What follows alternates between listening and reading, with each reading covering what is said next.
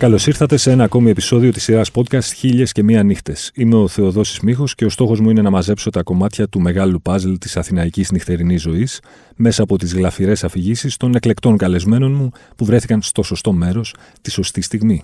Για να μας ακούτε, ακολουθήστε τη σειρά Χίλιες και Μία Νύχτες του One Man σε Spotify, Apple Podcasts και Google Podcasts. Μαζί μου σήμερα ο Artistic Director του Stegi Radio αλλά και Curator του μουσικού προγράμματος της Στέγης. Κυρίες και κύριοι, ο Βολτνόη. Καλώς ήρθες, Βολτνόη. Το τιμόνι είναι στα χέρια σου. Ελπίζω λοιπόν να είσαι έτοιμος να μας πας μια βόλτα στο χρόνο και στο χώρο. Μια φορά και ένα καιρό, λοιπόν, ήταν ο Βολτνόη. Χαίρετε. Ε, θα σας πω μια ιστορία από την παλιά ε, Αθήνα. Ε, ένα καιρό ε, στις αρχές των 90s ένα μαγαζί στη α, πλατεία Μαβίλη που λεγόταν Φάζ. ήταν ένα μαγαζί που ένας φίλος μου το σύστησε και μου είπε λοιπόν πρέπει να πάμε σε αυτό το μαγαζί παίζει μουσική χωρίς λόγια. εγώ ενθουσιάστηκα γιατί εκείνη την εποχή ε, μόλις είχα πάρει τον δίσκο των 808 State το 90 που ήταν ένας τρομερός δίσκος ε, που άλλαξε τα δεδομένα της ε, μουσικής οπότε ε, κατεβήκαμε με τον αδερφό μου και πήγαμε στο αυτό το μαγαζί, αυτό το κλαμπ που ήταν στην πλατεία Μαβίλη και μπήκαμε σε αυτό το χώρο που δεν είχαμε ξαναδεί τέτοιο χώρο γιατί κάθε φορά το φάζ είχε διαφορετική διακόσμηση. Δεν ήταν ένα πολύ μεγάλο μαγαζί, ήταν ένα μαγαζί 200-300 ατόμων ε, που όλοι ντυνόντουσαν με ε, πολύ χαρακτηριστικό τρόπο ε, και οι μουσικές που παίζανε εκεί πέρα ήταν από την Ήμπιζα, από house και τέκνο από το Detroit, από το Λονδίνο και από το Άμστερνταμ και φυσικά ήταν χωρίς λόγια. θυμάμαι χαρακτηριστικά μια βραδιά ανοιξιάτικη που έχουμε πάει και αφού τελειώνει η, η βραδιά ε, βγαίνουμε έξω για να πάρουμε το λεγόμενο βρώμικο που τότε ήταν ένα μικρό, μια μικρή αυτοσχέδια σχάρα. Ε, ο Γιάννης τότε είχε απλώς ένα Volkswagen που είχε μέσα τα ψωμάκια και εκεί που περιμένουμε στην ουρά να φάμε ακούω κάτι τύπους να μιλάνε βρετανικά. Ε, και τους ρωτάω, ε, εσείς ποιοι είσαστε, κάπου σας ξερω και μου λένε είμαστε in Spiral Carpets που είχαν παίξει στο Ρόδο ε, την προηγούμενη ημέρα που ήταν 18 Πέμπτου του 1991 νομίζω ή 90 δεν θυμάμαι 18 ε, Πέμπτου συμπέφτει με την ημερομηνία της αυτοκτονίας του Ιαν Κέρτης. Οπότε όλα αυτά δέσανε μαζί τα παιδιά ήταν από το Μάντζεστερ και κάναμε μια φοβερή κουβέντα εκεί στα βρώμικα στη Μαβίλη. Στη Μαβίλη ε, καταπληκτικό.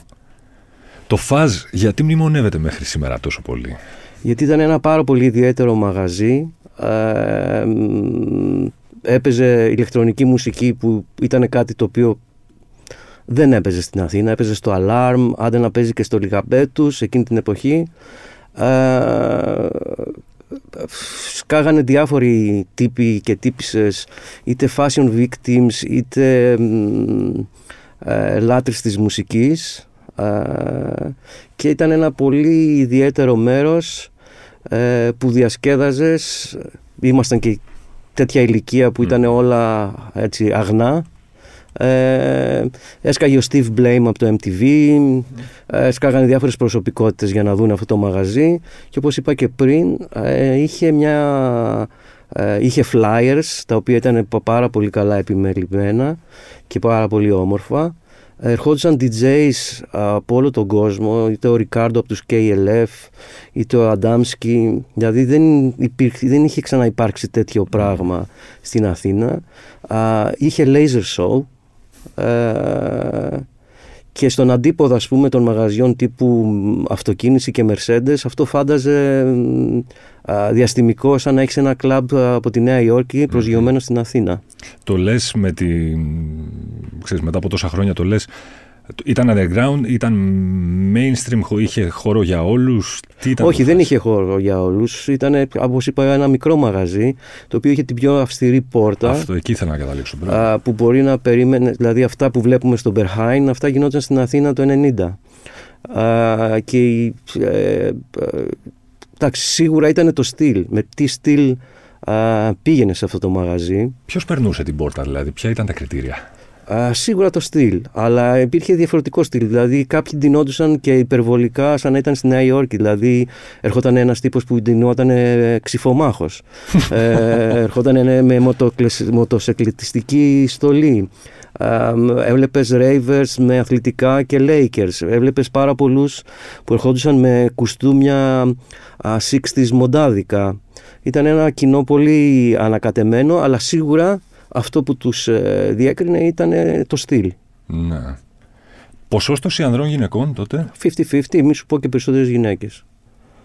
Ε, το χαρακτηριστικό επίσης είναι ότι όλα αυτά τα παιδιά που συναντηθήκαμε ε, αργότερα τους είδα σε α, διαφορετικές ε, θέσεις αλλά κυρίως στο creative cultural sector. Ε, πώς λέγεται αυτό; Στις τέχνες. Στις τέχνες και το. Ναι. Μάλιστα. Ε, ε, μία απορία που έχω έτσι σε διάρκεια είναι η εξής και θέλω να μου πεις εσύ τη γνώμη σου έχοντας ζήσει για την Αθήνα την περίοδο του Φάζα ας πούμε τότε. Ε, είναι καλύτερα τα πράγματα τώρα που μπορεί να δεις ας πούμε έναν ε, με μοϊκάνα και τατουάζ κατεβασμένα όλο το σώμα ξέρω μέχρι και στο κούτελο αλλά μπορεί να ακούει Οικονομόπουλο. Αυτό το βλέπεις και στο Survivor, ναι. Αναγιά σου. λοιπόν, ε, η απορία μου είναι εξής. Είναι προτιμότερα τώρα που anything goes, που λέμε και στο χωριό μου, ή τότε. Δεν υπάρχει για μένα τότε καλύτερα και κάθε εποχή ε, τη διακρίνει αυτό που συμβαίνει. Απλώς εμείς έχοντας μεγαλώσει έχουμε να την αντιπαραθέσουμε και με το παλιο Αλλά όχι, εγώ δεν θεωρώ ότι είναι καλύτερα ή χειρότερα. Κάθε εποχή έχει το στίγμα της, έχει το στυλ της, έχει τη μουσική της, έχει τη φιλοσοφία, τα γράμματα, τις τέχνες. Δεν υπάρχει κάτι καλύτερο ή χειρότερο. Ναι. Ε, το μόνο που μπορείς να πεις και να, να διακρίνεις με τον προηγούμενο αιώνα, γιατί αλλάξαμε και αιώνα, είναι ότι η εποχή στα 90s και στα 80s δεν είχε ίντερνετ. Οπότε όλη ε, η πληροφόρηση γινόταν με πολύ πιο αργούς οπότε το πώς αλλάζανε τα trends στις πόλεις γινόταν με αργότερο ρυθμό γιατί η πληροφορία αυτή βασιζόταν στα fanzines τα οποία μέχρι να φτάσουν να αναπαραχθούν και να διαβαστούν ένα trend μπορούσε να κρατήσει και 7 χρόνια. Έτσι. δηλαδή να μάθεις τους Wipers το 80 ή του Sonic Youth στο πρώτο τους δίσκο, στο πρώτο τους EP μέχρι να γίνει αυτό και να εξελιχθεί και να διαδοθεί να φτάσει σε μια κατάσταση hip και αργότερα hip hype, ξέρω εγώ, trendy, μπορούσε να, περάσουν και, μπορούσε να περάσει και μια δεκαετία. Mm. σήμερα με το ίντερνετ και τη διάδοση της πληροφορίας σε πραγματικό χρόνο, α, μόδες, trends και υποκουλτούρες μαζικοποιούνται μέσα σε ένα μήνα. Ναι. Οπότε αυτό είναι που αλλάζει χωρίς να θέλω να πω ότι είναι χειρότερα ή καλύτερα. Μαζικοποιούνται όμως αλλά και ξεχνιούνται ταυτόχρονα. Ξεπερνιούνται μάλλον. Ξεπερνιούνται πολύ γρήγορα γιατί ε, οι, οι πιτσιρικάδες θέλουν να διαχωριστούν από την μάζα με κάποια πράγματα τα οποία είναι δικά τους κρυμμένα μυστικά. Από τη στιγμή που μαζικοποιούνται πάνε στο επόμενο. Ναι. Αυτό κοστίζει ή βοηθάει τη μουσική. Δηλαδή, από τη μία έχουμε μια πανσπερμία ανα πάσα στιγμή διαθέσιμη σε μια συσκευή που κρατάμε στο χέρι μας και με την οποία μπορούμε να πάμε σε οποιοδήποτε μέρος του πλανήτη. Ταυτόχρονα όμως αυτό μήπως ευτελίζει κάπως τη μουσική ακριβώς γιατί τη Όχι, θεωρούμε δεν την, εφήμερη; Όχι, δεν την ευτελίζει καθόλου τη μουσική. Ίσα ίσα οι δημιουργοί ε, έχουν στους σκληρούς δίσκους ή στα streaming media τους, στα τηλέφωνά τους μια βιβλιοθήκη από τη μουσική του προηγούμενου αιώνα που φτάνει μέχρι τα καμπαρέ και τις big band του 20 ας πουμε ε, να επηρεαστούν, να αναμασίσουν, να σαμπλάρουν, να αναδιαμορφώσουν ε, και να βγάλουν καινούριο ήχο που έχει βέβαια όλο αυτό το παρελθόν. Ενώ εγώ ως πιτσιρικάς ε, το μόνο που είχα ας πούμε σαν ε, επιρροή ήταν οι δίσκοι του πατέρα μου που φτάνανε μέχρι τους Beatles ας πούμε και τους Stones. Και λίγη κλασική μουσική. Ένας πιτσιρικάς οποιασδήποτε τάξης έτσι, έχει στην διάθεσή του όλη τη μουσική του πλανήτη που γράφτηκε ναι. ποτέ. Οπότε αυτό σίγουρα είναι ε, κάτι μεγαλειώδες για έναν μουσικό δημιουργό ε, να μπορεί να ανατρέξει και να ακούσει ε, πράγματα από το παρελθόν της μουσικής και να επηρεαστει και να ακολουθήσει ε, φόρμες, ε, μουσικές ιδέες ώστε να γράψει τη δικιά του μουσική. Βλέπουμε βέβαια ότι αλλάζει και ο τρόπος της μουσικής σύνθεσης που στα 60s και στα 70s και στα 80s ήταν η μελωδία ένα κυρίαρχο πράγμα στη σύνθεση, δηλαδή ποια είναι η μελωδία σου. Εδώ βλέπουμε τώρα, επειδή υπάρχει όλο αυτό το, το παρελθόν και αυτό το τεράστιο αρχείο ε, με μουσικές να μεγαλώνουν οι φόρμες και να βλέπουμε να γίνονται σαμπλαρίσματα ε, ολόκληρων φράσεων μουσικών. Ναι. Ε, πολλοί το λένε ότι αυτό δεν είναι μουσική, για μένα είναι μουσική. Για μένα μουσικός είναι και ο DJ.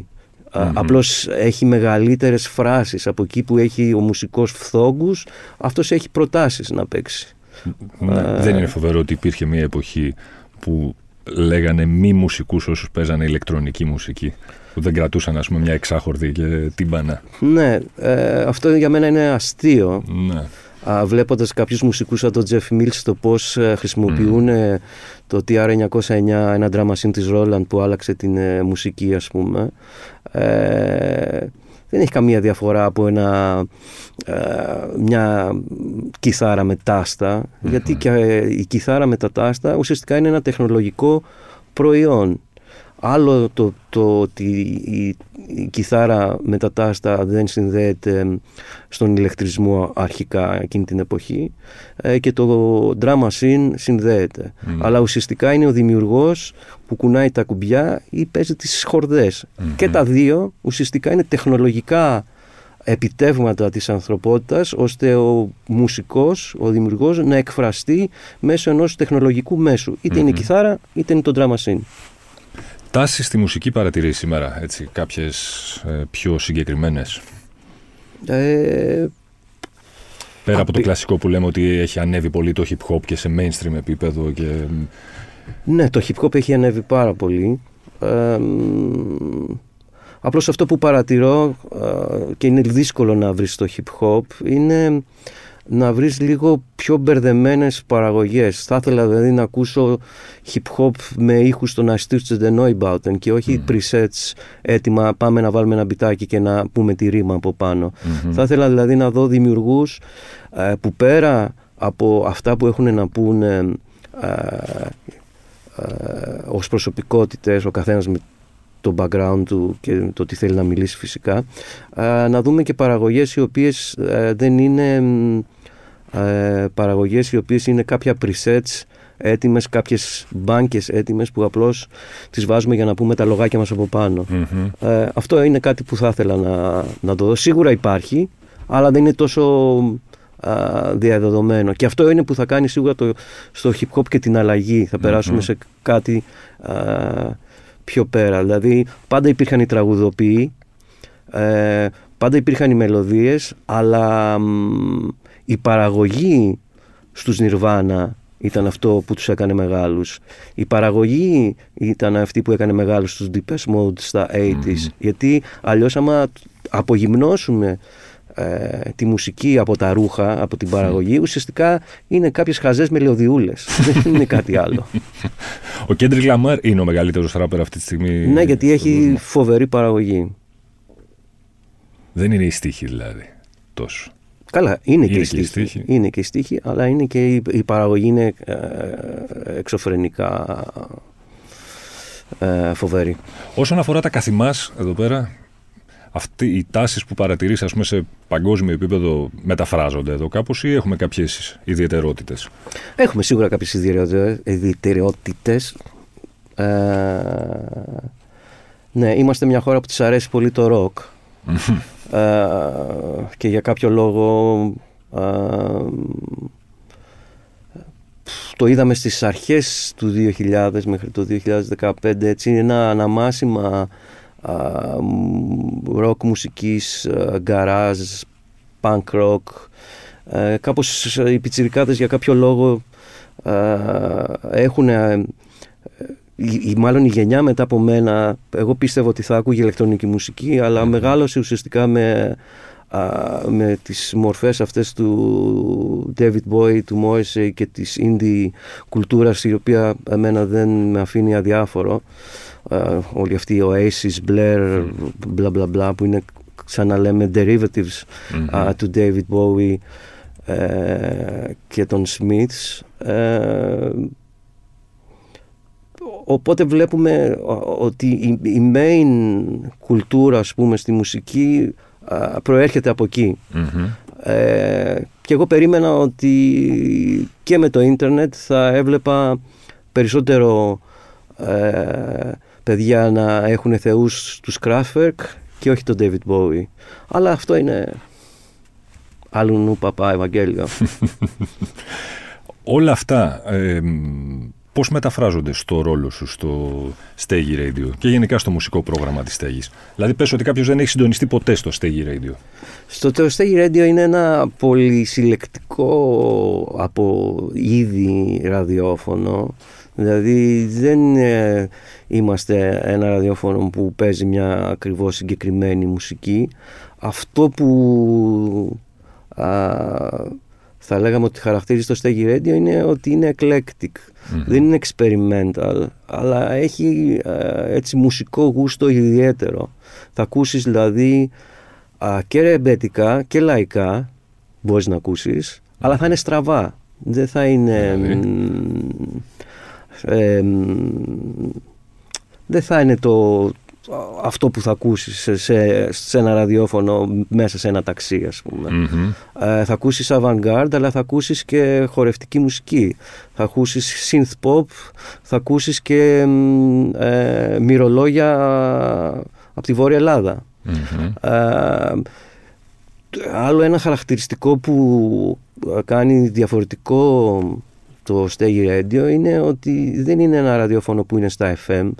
Είναι ένα archive, είναι ένα αρχείο που μπορείς να ανατρέξεις ε, όλες αυτές τις εκπομπές από διαφορετικούς παραγωγούς από όλο τον κόσμο γιατί έχουμε παραγωγούς από όλο τον κόσμο δηλαδή η μόνη μας παραγωγή κάθε χρονιά είναι γύρω στους 160 μαζί με τους guest φτάνουμε γύρω στους 300-350 οπότε μπορείς να ανατρέξεις το αρχείο και να πεις τι παίζει στην Ινδονησία Μμμ. και να βρεις ας πούμε γκάμελαν ε, μουσική από τα 70s π.χ.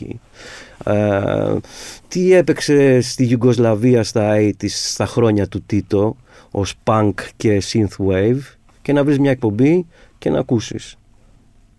Δεν έχετε περιορισμούς, ε, ξέρω, μια έμφαση σε καινούρια, μια έμφαση σε παλιά, μια έμφαση σε πιο... Σίγουρα η αγάπη μου εμένα και του Μάικη ας πούμε, που τρέχουμε μαζί στο ραδιόφωνο που είναι η ηλεκτρονική μουσική ε, είναι ένα ε,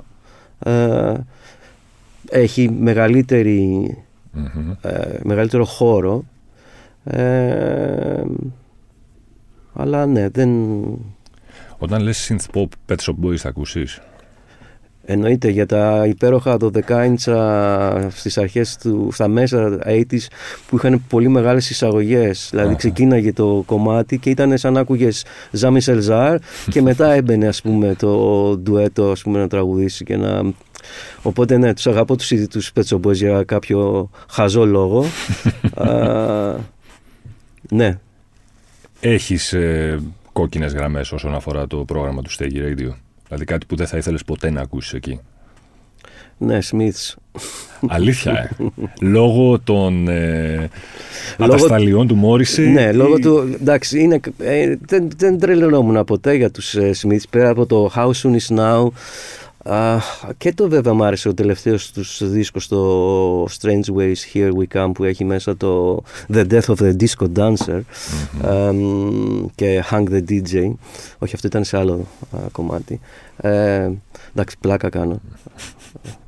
Δεν θα περνούσαν οι Smith λοιπόν; Θα, θα περνούσαν μωρέ οι Smith. Εντάξει, είναι ένα σημαντικό κομμάτι. Στην, uh, αλλά για μένα είναι η πρώτη δίσκη των uh, uh, Wipers, η πρώτη δίσκη των Sonic Youth. Mm-hmm. είναι τέτοια πράγματα τα οποία τα έβλεπα πιο και τα άκουγα πολύ πιο ενδιαφέροντα. Mm-hmm.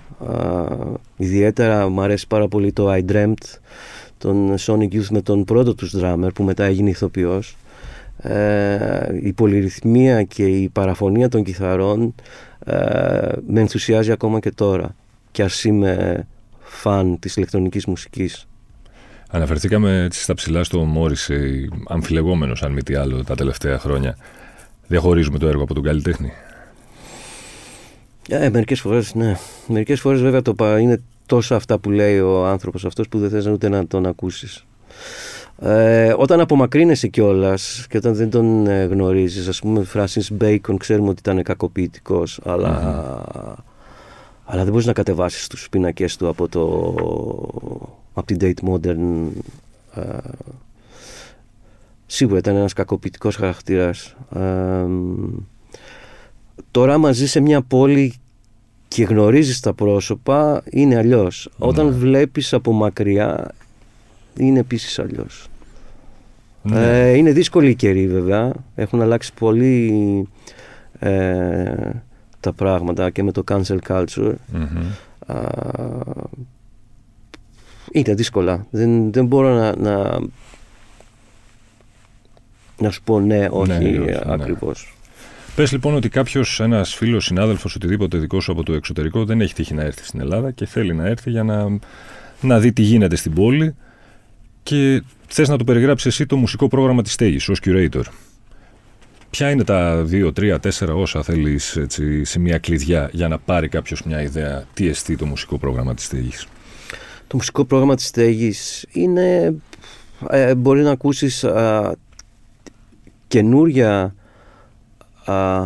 μουσικά σχήματα που έχουν παίξει μια, δύο, τρεις φορές στην πόλη και να πάρεις ε, μυρωδιά το τι γίνεται στο,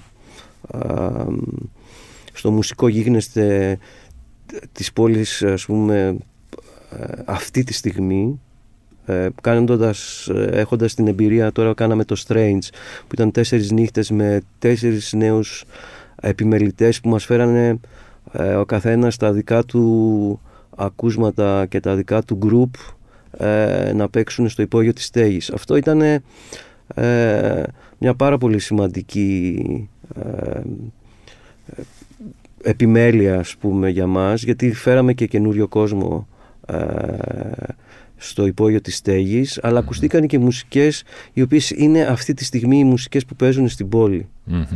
Έτσι, οπότε έχουμε αυτό το, το οποίο δεν διαχωρίζεται ότι είναι ηλεκτρονικό. Δηλαδή παίξανε και rock παίξανε και hip hop παίξανε και trap παίξανε και spiritual techno και ε, experimental ε, οπότε δεν υπήρχε κάποιος διαχωρισμός. Αυτό, γι' αυτό φέραμε και τους επιμερητές ε, αυτό είναι ένα κομμάτι. Από την άλλη μεριά μπορείς να ακούσεις όμως την Patti Smith σε ένα καινούριο project που κάνει που θα μας έρθει πάρα πολύ σύντομα ή τη Λένα και από την άλλη ετοιμάζουμε το, με το ραδιόφωνο να κάνουμε μια κατάληψη όλη τη στέγη που θα καταλάβουμε όλο το κτίριο. Θέλουμε να το αλλάξουμε προσωπικότητα, να το δούμε αλλιώς. Και θα φέρουμε ονόματα από την Ελλάδα αλλά και από όλο τον κόσμο που θα μας παίξουν από χορευτική μουσική, rock, pop, ε, experimental, ε, hip hop, από, ξεκινώντας από το υπόγειο, πηγαίνοντας στην main σκηνή που θα την αλλάξουμε τελείως, θα την κάνουμε όπως δεν την έχετε δει όπου εκεί θα παίξει η Χέλενα Χάουφ, μια πάρα πολύ σημαντική μουσική παραγωγός και DJ. Ο Αλεσάνδρο Κορτίνη από τους Nine Inch Nails. Η Pled από τα 90s από τη Warp Records. Αλλά και το Παιδί Τραύμα και η Ναλίσα Γκριν και ο Βεσλεμές. Μιλάμε για 35 ονόματα που θα καταλάβουν τη στέγη για τρεις μέρες. Πότε θα είναι αυτές οι τρεις μέρες; 2, 3 και 4 Φεβρουαρίου. Δεν σου κρύβω ότι κάπως κάτι μου έκανε το όνομα του Αλεσάνδρο Κορτίνη τώρα που το άκουσα. Ναι. Φοβερή ε, του. Παίζει ένα φοβερό σετ το οποίο θα το δούμε την, και θα το ακούσουμε γιατί είναι οπτικοακουστικό. Θα δούμε την Κυριακή στις 4 Φεβρουαρίου στο main stage της στέγης. Καταπληκτικά. Βολτνόη, σε ευχαριστώ για την επίσκεψη και τις ωραίες ιστορίες. Και εγώ σε ευχαριστώ για τη φιλοξενία. Ραντεβού λοιπόν στη στέγη, στην κατάληψη του Στέγη Radio στο κτίριο της στέγης 2, 3 και 4 Φεβρουαρίου. Μην ξεχνάτε ότι για να μην χάνετε επεισόδιο αρκεί να βρείτε και να κάνετε subscribe τη σειρά podcast χίλιας και μία νύχτες σε Spotify, Apple Podcast και Google Podcast. Ραντεβού την ίδια ώρα, στο ίδιο μέρος, την άλλη πέμπτη.